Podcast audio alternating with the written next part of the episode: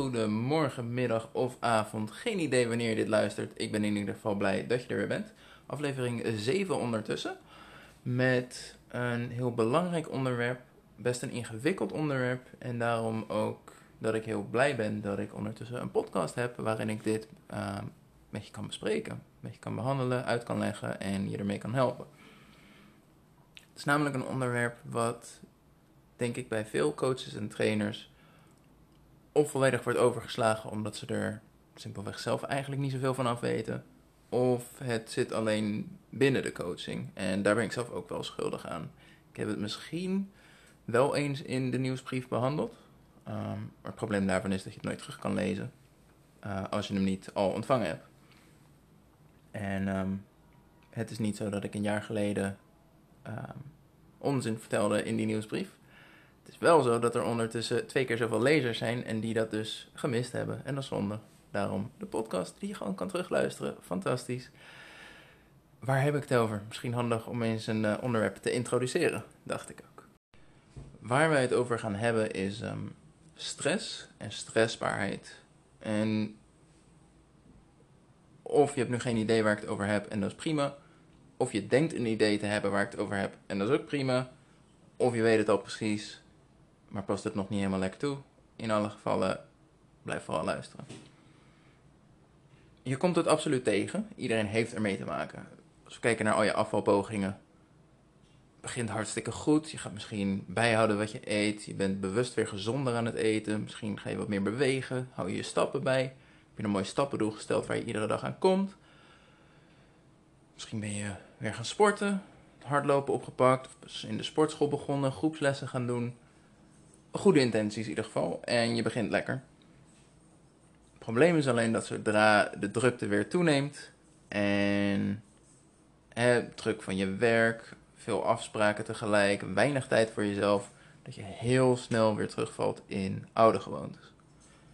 Je eten wordt weer wat minder gezond, die beweging wordt weer minder, je stappen nemen af, sporten sla je een keertje over, de week daarna pak je het weer op, de week daarop sla je weer over en daar blijft het eigenlijk bij. De sportschool blij, want ze hebben weer een sponsor gevonden. En dat patroon herhaal je iedere keer weer. Vol goede moed start je weer. Op een gegeven moment lukt het niet meer. Val je weer terug.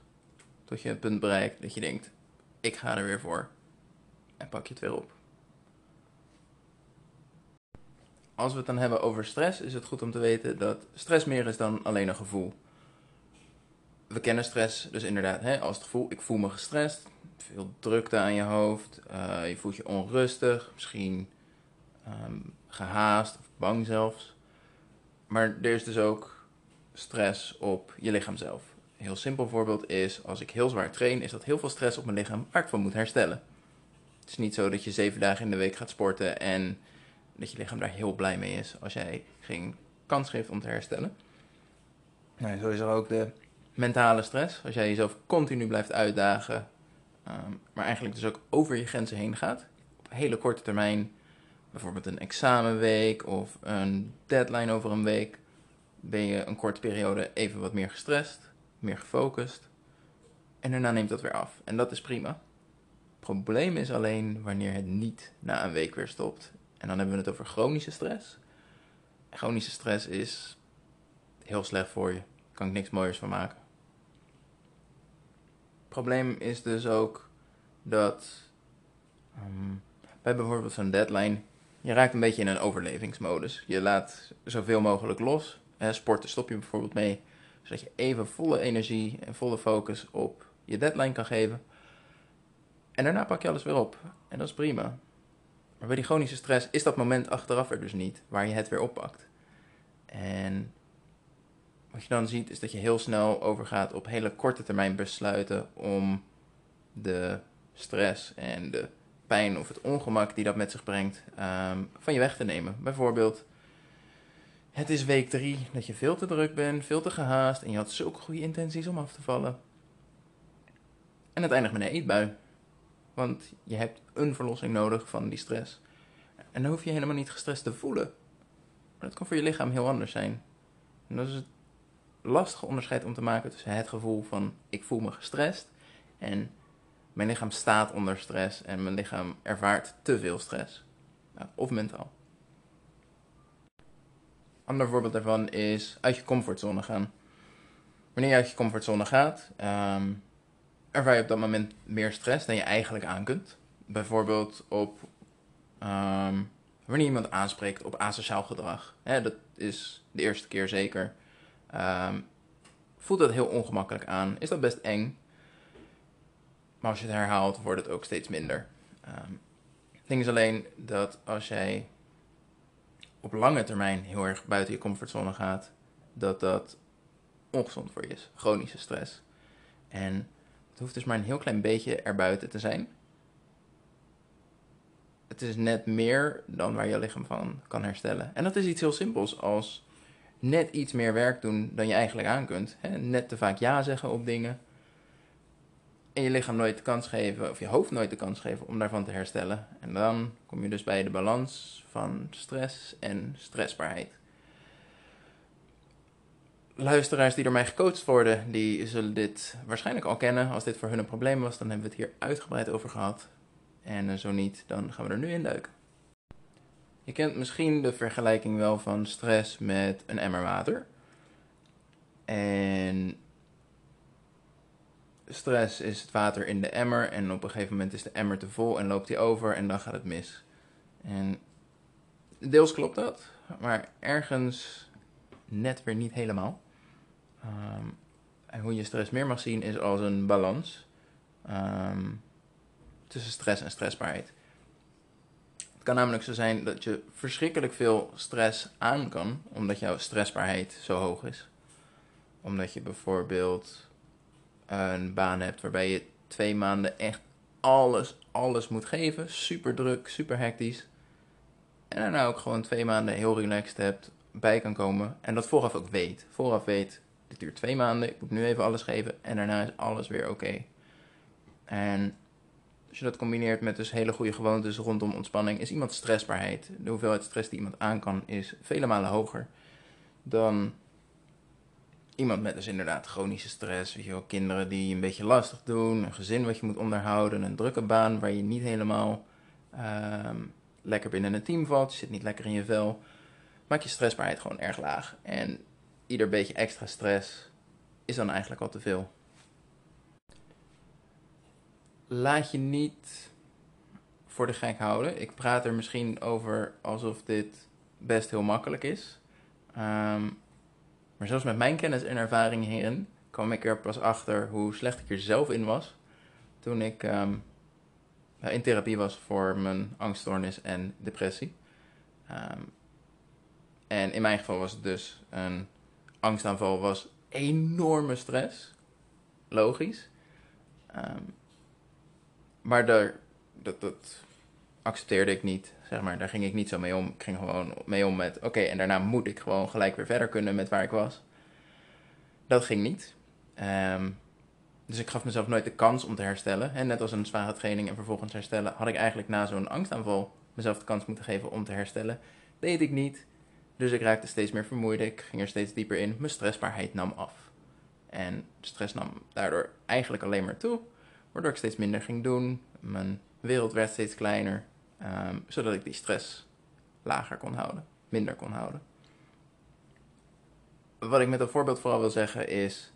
Dit is verschrikkelijk moeilijk om zelf aan te werken. Als je de kans hebt, schakel hier hulp voor in. Want de kans is heel klein dat dit jezelf gaat lukken. Ik ga je wel een aantal tips geven natuurlijk. Maar daar ga je eigenlijk alleen wat aan hebben als je al een redelijke basis hebt en je kleine, stap, kleine stappen voldoende zijn om um, dit op te lossen voor jou. Wat je wel kan doen, is een aanpak als het gaat over afvallen natuurlijk. Um, afvallen op zichzelf is ook stress op je lichaam en de verleidingen die je tegenkomt waar je iets mee moet doen, is op zichzelf allemaal stress. Dus afvallen is stress. Dus er moet iets gebeuren met een stukje stressbaarheid en stress, zodat je niet die hele balans verstoort, waar we het net over hebben gehad. Wat je nodig hebt is een aanpak die in je goede weken, dus de weken waar stress gewoon wat minder is, ehm, heel makkelijk is. Makkelijk vol te houden. En wat dat doet is, wanneer het dan wat minder is, bijvoorbeeld drukt op je werk, zieke kinderen, een vervelende partner, weet ik het. Wanneer die stress onvermijdelijk weer toeneemt, dat je diezelfde aanpak nog steeds kan aanhouden, omdat het op dat moment precies goed is. Niet te veel, net goed te doen. En op die manier val je dus nooit helemaal terug naar waar je, waar je vandaan komt. Maar kan je juist steeds een stapje verder. Want wat je daarna kan doen, als jij hebt laten zien, in mijn goede weken gaat dit makkelijk, in mijn minder goede weken is het vol te houden, kun je vervolgens kijken, oké, wat kan ik nou extra doen in mijn goede weken? En dat ik gewoon een stapje terug doe in de minder goede weken. Dat ik op dat moment, bijvoorbeeld, um, ik ga drie keer in de week sporten in de rustige weken, in mijn goede weken. En op het moment dat ik het heel druk begin te krijgen, doe ik een stap terug, ga ik één keer in de week sporten, daar hou ik me aan. En dat is voldoende. En op die manier kan je eigenlijk naar alles kijken. Beweging, naar voeding. Um, wat ik bijvoorbeeld wel eens doe met cliënten die een baan hebben waar dat soort drukte onvermijdelijk is. Om te zeggen, in de goede weken focussen, we echt op het afvallen. Dus zorgen we ook voor een um, vrij groot calorietekort. En als je dan die periode hebt waar de stress toeneemt, waar het gewoon drukker is, verhogen we je calorieën. Misschien een heel klein calorietekort, misschien gewoon de hoeveelheid waarmee je stabiel blijft. Maar wat we in ieder geval doen is, je valt nooit terug. Je gaat nooit achteruit. Op je beste momenten ga je vooruit en op je moeilijkste momenten blijf je in ieder geval waar je al bent. En dan is het dus een kwestie van tijd en geduld en uiteindelijk kom je waar je wil zijn. Het gevaar is namelijk dat je in je goede weken alles geeft, fantastisch gaat en vervolgens in die drukke weken val je weer helemaal terug.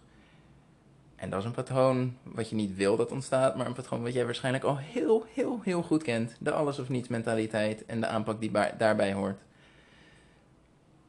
Als het even rustig is, alles weer doen. Zodra het druk wordt, alles weer loslaten. Dat is geen patroon waar je iets mee gaat bereiken. Ook geen patroon waar je gelukkig van wordt, lijkt mij. Het lijkt me verschrikkelijk frustrerend om steeds die controle te verliezen over je doelen, over je leefstijl, over ja, eigenlijk over alles. Maar als je dus inderdaad een aanpak aanhoudt waarmee je ook in je drukke weken nog steeds beter bezig bent dan toen je helemaal niks deed, zal je al vrij snel zien dat jouw minder goede week in januari al veel beter is dan je minder goede week van november. En uiteindelijk bereik je een punt dat jij het als een slechte week ziet. En een ander daarnaar kijkt en denkt: joh, ik wou dat mijn goede weken er zo aan toe gingen, want wauw. En klinkt misschien een beetje arrogant of zo, maar ik krijg oprecht berichten van mensen die um, aan mij vragen: hoe kan het dat het zo. Hoe kan het dat, het, dat, dat alles zo perfect lijkt? Hoe, hoe zo, oké, even rustig. Hoe kan het dat het zo perfect lijkt wat jij doet? Ik krijg oprecht berichten van mensen die denken dat alles hier perfect gaat. Want ik heb mijn voeding voor elkaar, sporten voor elkaar.